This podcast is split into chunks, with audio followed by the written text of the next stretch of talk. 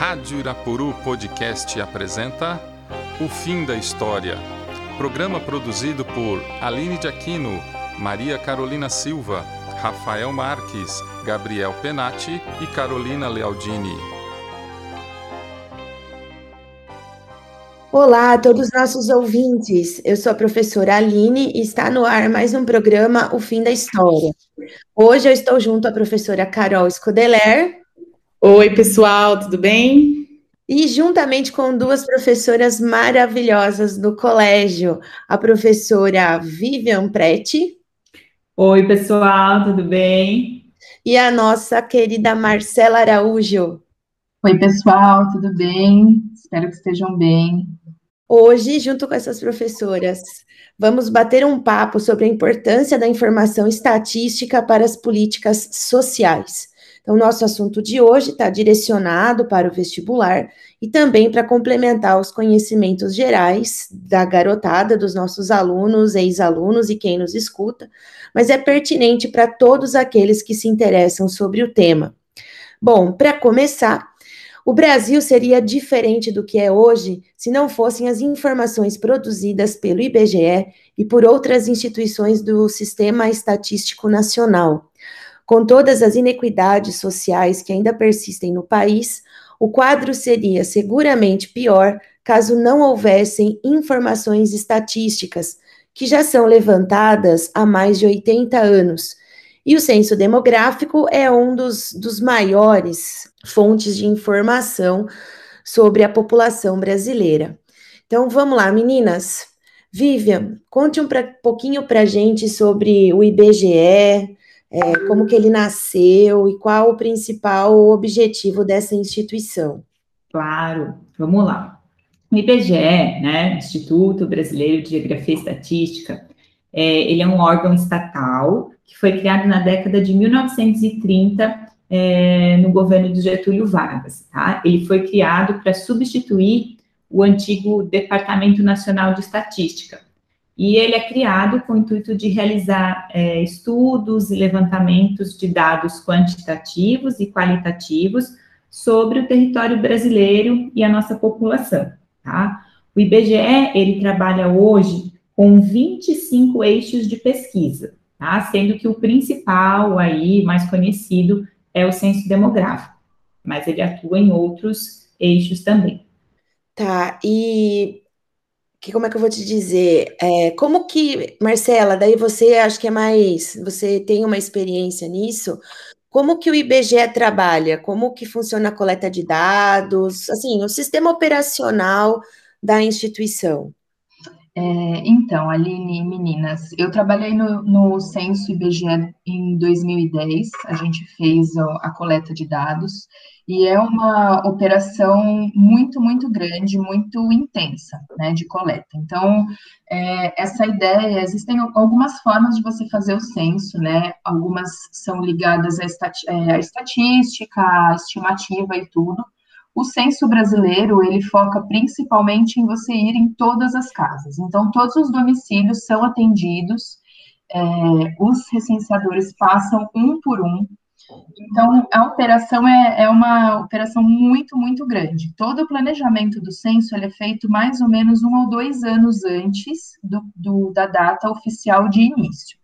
Então, quando a gente faz né, é, o concurso para o censo, é, os dependendo da, da área que você escolheu, né, do município e tudo mais, tem um número de vagas, e os melhores colocados, eles vão sendo distribuídos de acordo com, com as vagas que são disponibilizadas. Então, a gente tem a equipe fixa do IBGE, que são os, os concursados é, que fazem parte da instituição já, né, que tem uma carreira, e um concurso específico para o censo.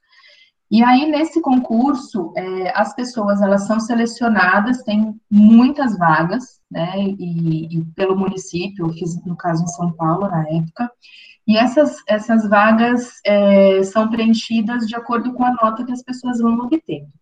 Então, é, quando eu fiz, eram mais ou menos 50 vagas para supervisor de área de coleta.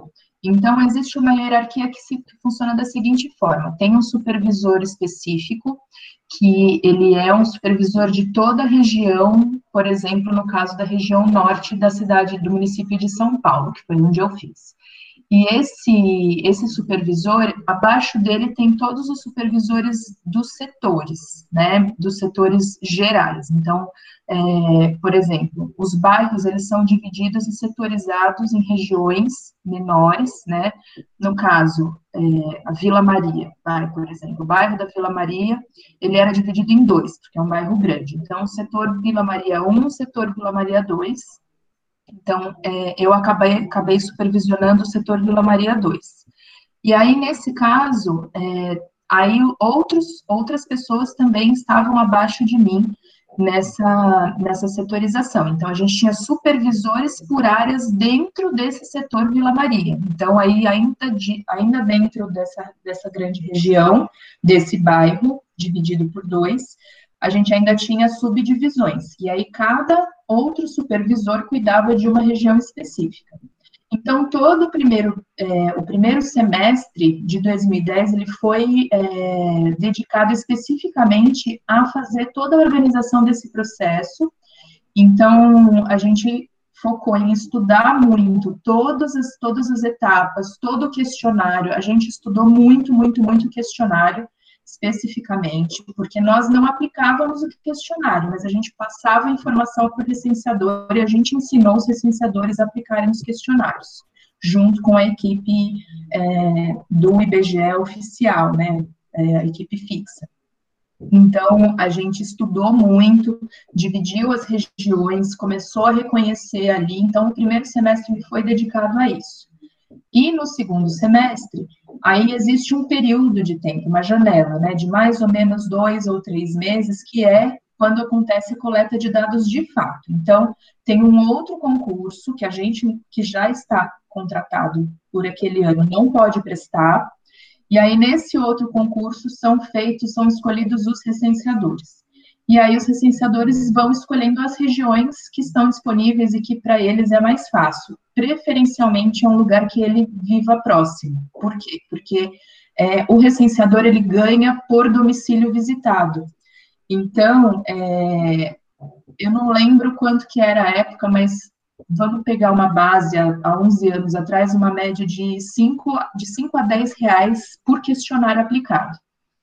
É, e a gente usou naquela época o PDA, que era como se fosse um, um smartphone que tinha o um questionário e ele selecionava as, as perguntas, é, e aí dois questionários ainda que são aleatoriamente distribuídos. Então, por exemplo, quando o recenseador ele recebe o PDA, que é o dele, ele vai para vai fazer aquele setor específico dentro do bairro, que é geralmente dois quarteirões, aí ele tem que concluir tudo o que acontece ali para depois pegar outro. E tudo isso é distribuído dentro do PDA. Então, o PDA, esse aparelhinho, ele está é, atrelado aos dados do GPS, e aí os questionários, eles são, é, são identificados e distribuídos naquele momento. Né? Então, ele vai para o domicílio 1 ali do planejamento dele. Beleza, chegou lá, o, o, PDA ele identifica qual que é o questionário que ele quer aplicar, porque são dois. Qual que é o primeiro? O primeiro é o questionário básico, com mais ou menos sete perguntas, sete a dez perguntas, que é quantas pessoas vivem, quanto tempo mora lá, é, que também tem essa questão do tempo de, de, de moradia, para saber se é um imigrante ou não, porque se for é, mora menos de um ano não pode fazer, participar da pesquisa, porque a pesquisa ela é para aquele ano.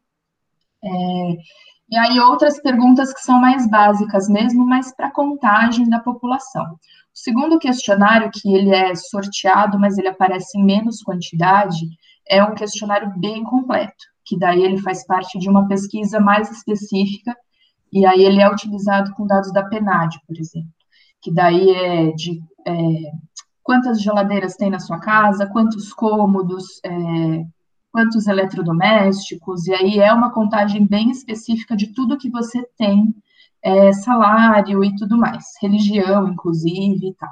O que, então, dá, mais, que dá mais ou menos um, uns 90 quesitos, né, Marcela, no questionário, né? Isso, ele é bem específico. E aí, dependendo, até ele pode se ampliar mais ou menos. É um questionário que leva um pouquinho mais de tempo. Os recenseadores geralmente não gostam muito dele, porque ele toma tempo mesmo. Como eles ganham por, por é, domicílio visitado, então eles fazem tudo muito rapidinho, né? Mas, enfim, faz parte do processo, não tem o que fazer. E aí, esses dados diariamente coletados, porque daí o recenseador ele fica livre, ele faz o horário dele, ele se organiza, só que ele tem que estar na rua. E a gente, enquanto supervisão, né, eu e a equipe que trabalhava comigo, a gente ficava monitorando. Vamos ver se a pessoa está indo lá, o que, que aconteceu, se não está conseguindo, às vezes não consegue contato no domicílio, está muito tempo naquele domicílio tentando, tentando, e é domicílio é, residencial mesmo, né? Não é um, um, comercial, porque tem a opção ali de você clicar em comercial, não é, tá vago. E se não tem placa de vende na porta, não é, não, não é para você passar, passar reto, você tem que, tem que ir um por um. E aí, nesse caso, a pessoa é, tem que voltar para o posto de coleta diariamente para fazer o descarregamento dos dados no computador oficial do IBGE, que ficava lá comigo. Então, é, esses dados já eram enviados para a Central Nacional do IBGE diariamente, né? Então, eles já iam coletando, já iam fazendo a triagem dos dados.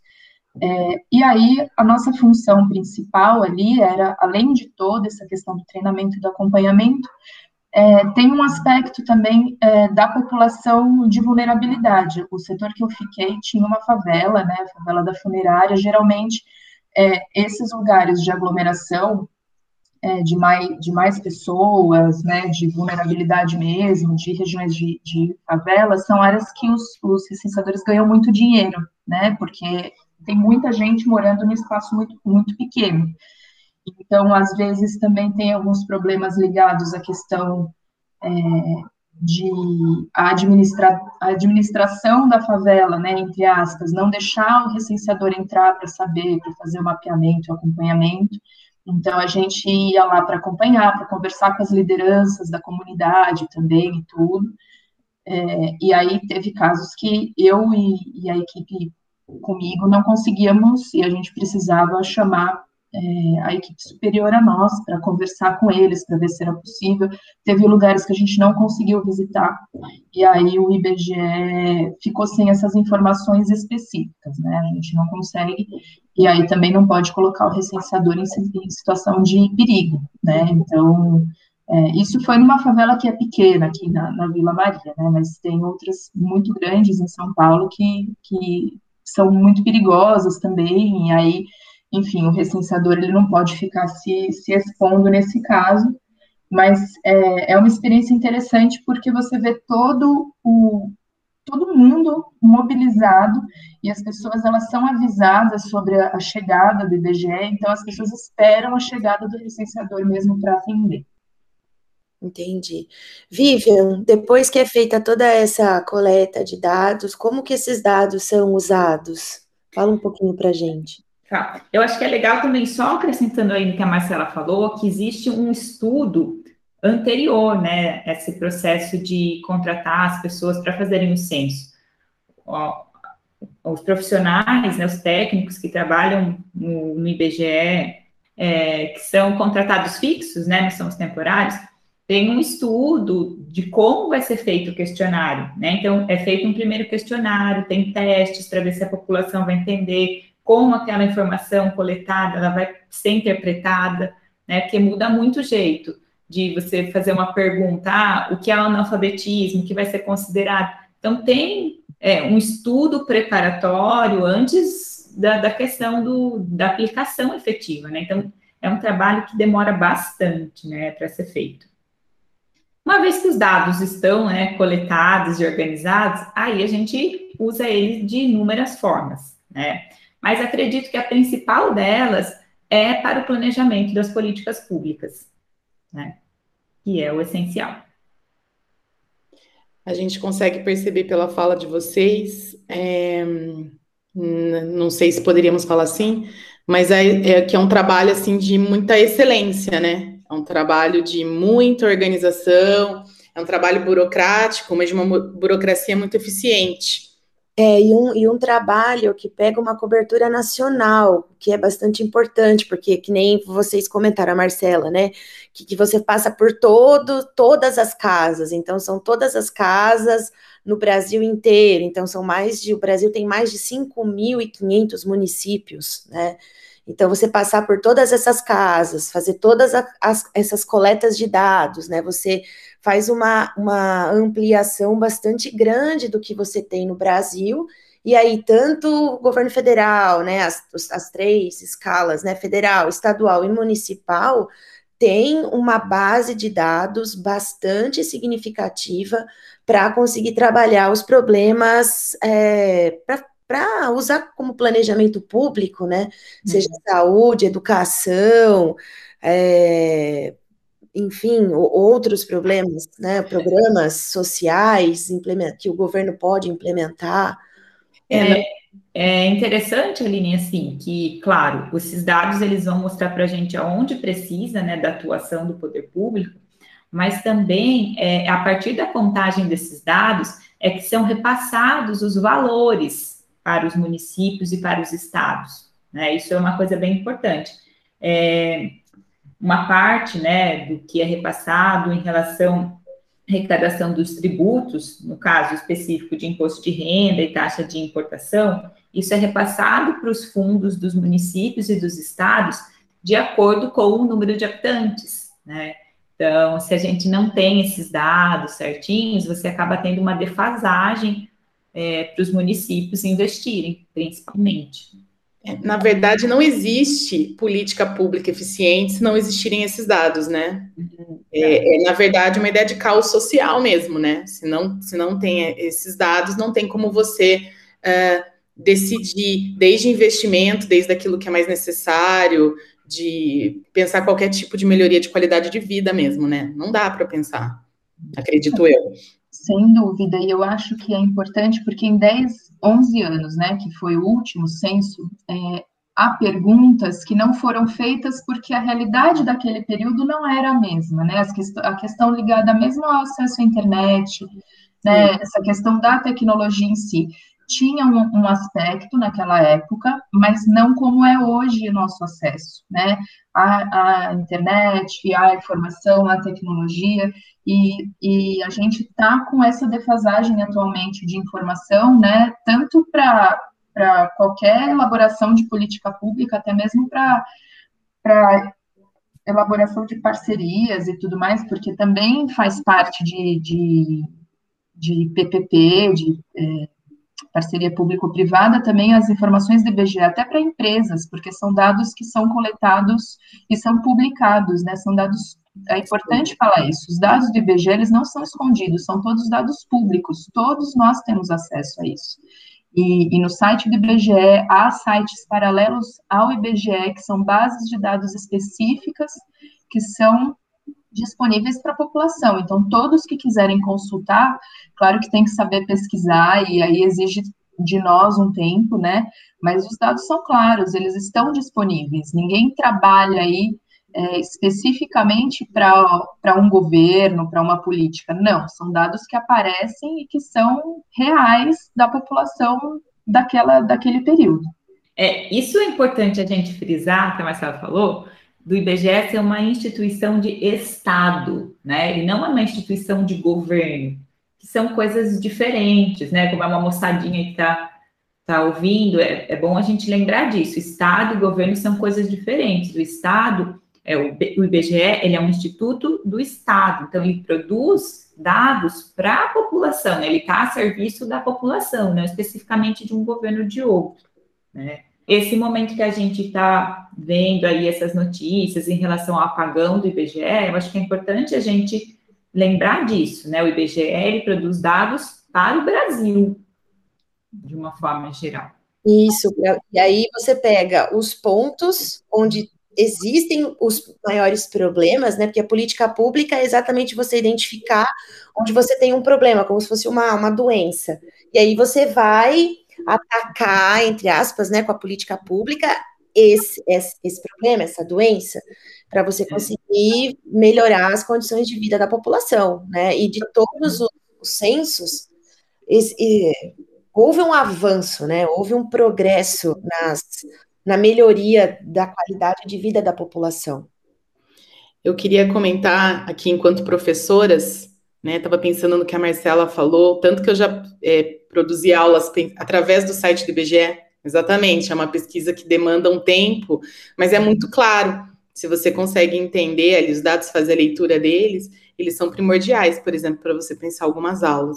Então, a própria questão ao direito à informação mesmo, ao reconhecimento do que, né, do, do, ponto de vista pedagógico mesmo, da educação. As aulas, por exemplo, sempre serem baseadas em dados científicos, né?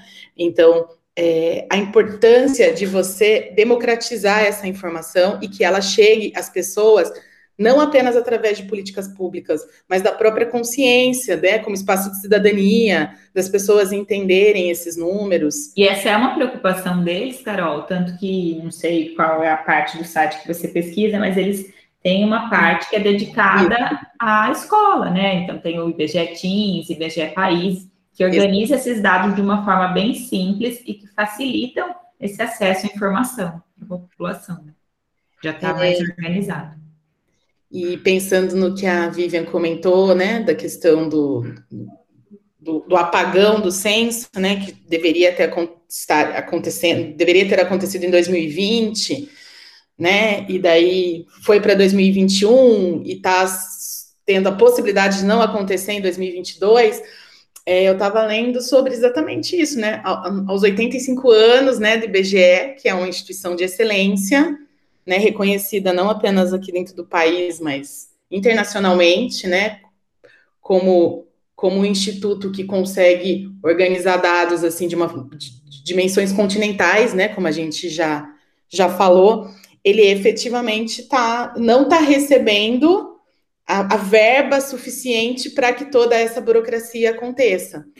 Ele então, teve um corte. Falar do, do porquê que que, que precisa acontecer o, esse, esse censo demográfico, né? A gente está falando, mas acho que é importante esclarecer, eu gosto de, de deixar assim, né, para os alunos entenderem. É, o IBGE passou, o que está sendo esse apagão, né?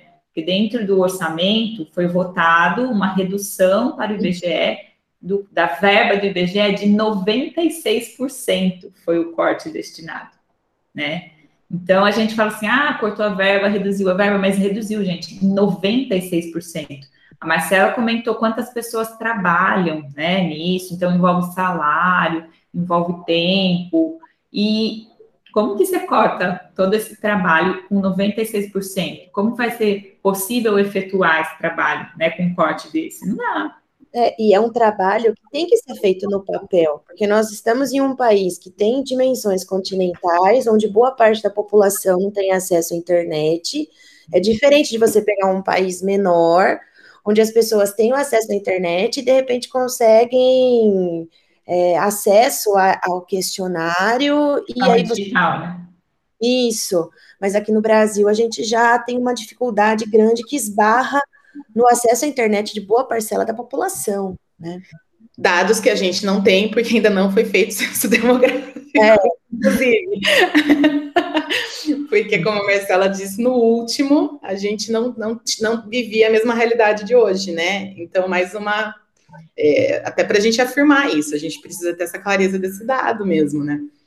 Esse fato do recenseador ganhar por domicílio, né, Marcela, já é uma medida de contenção de gastos. Ele não ganha por tempo, ele ganha por domicílio, justamente para conter os gastos. Uhum.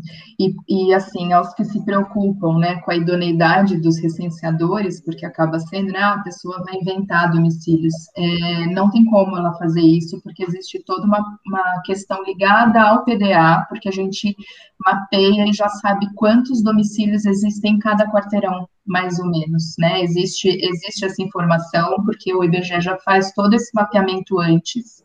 Então, em, em geral, já se sabe detalhadamente quantos tem. Então, a pessoa ela não pode inventar e, informações e ele trava de acordo com o final do, da contagem e ele tem que descarregar e receber novos, novos, novos quarteirões ali, novas áreas. Né? Essas áreas elas precisam ser descarregadas dentro do aparelho, porque ele tem um mapa dentro e ele vai contando um por um. E aí a gente vai sabendo quantos são. Ele é bem detalhado. E, e, é um dos poucos países que fazem isso de uma forma tão específica, tão detalhada, casa por casa. E eu acho que entre é, tem muitas vantagens disso, né? A gente conhecer de fato a nossa população sem estimativas. É, só para frisar também, gente, uma questão importante é que o Brasil, por ser um país com grandes desigualdades, né, questões muito intensas aí, o Brasil profundo e tudo, não é um censo que é possível de você fazer pelo telefone, por correio, né?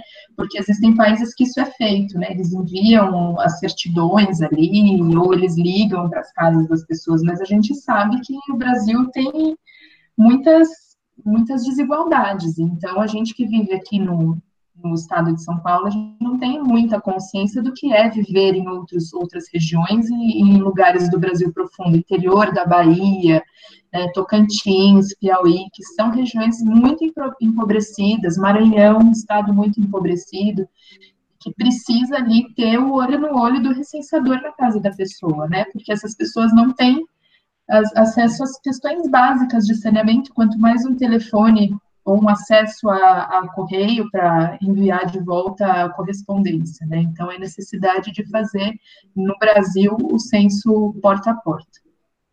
E é, acho que é importante a gente colocar que o censo ele não é um gasto, é um investimento para o país, né? Porque se eu não sei as características da minha população, como é que eu vou direcionar o, as verbas de forma adequada, né? Então aí você acaba tendo uma falta né, de planejamento e, consequentemente, o dinheiro ele pode ser gasto de uma forma que não vai ser útil para a população. Por isso que ele tem que ser visto como um investimento.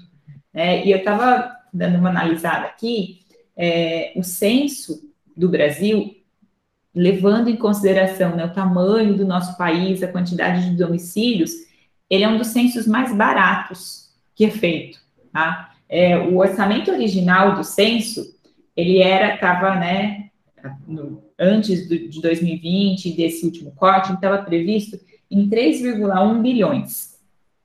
O dos Estados Unidos, só para vocês terem ideia, eles gastam 15,6 é, milhões também, perdão, bilhões. É muito mais do que se gasta no Brasil. Então, às vezes a gente fala, nossa, mas você gasta um dinheiro. Sabe que você gasta um dinheiro grande. Mas mesmo assim, quando a gente compara com outros países, ainda assim o nosso censo ele gasta muito menos. E é super bem feito, né? Eu acho que é, é, trabalho, exatamente. é um investimento, por quê? Porque ele, ele é uma burocracia que funciona para fazer outras coisas funcionarem. Eu acho que isso que a gente não pode perder de vista mesmo, né?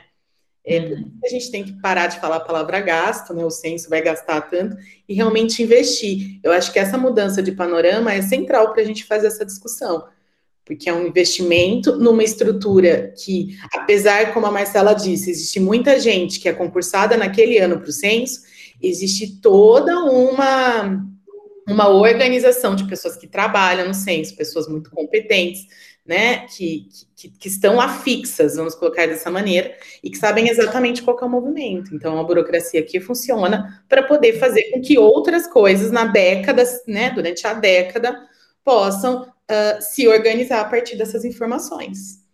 Eu acho que só assim, para ficar um pouco mais claro para os alunos, especialmente os mais novos que vão ouvir, né? O que, que é, qual é a importância de, e o que, que é de fato uma política pública, né? É, é, simplesmente a gente saber que tem uma região em um município que antes não tinha uma área é, com, sem saneamento básico, porque não havia uma população instalada ao lado de um córrego, por exemplo, há 10 anos atrás, e atualmente há essa população. E aí foram se instalando à beira de um, de um córrego, de um riacho, sei lá. E aí o IBGE, identificando isso através do censo, passa essas informações para o município e o município tem condições de identificar não, esse, esse córrego, o que, que a gente vai fazer com ele? Né, essas, essas pessoas especificamente que estão vivendo ali, estão sem moradia, então a gente precisa de políticas de habitação, então vamos construir aí mais uma política de habitação, a gente está precisando de um, de um programa social, é uma população aí é, que está vivendo em vulnerabilidade, né?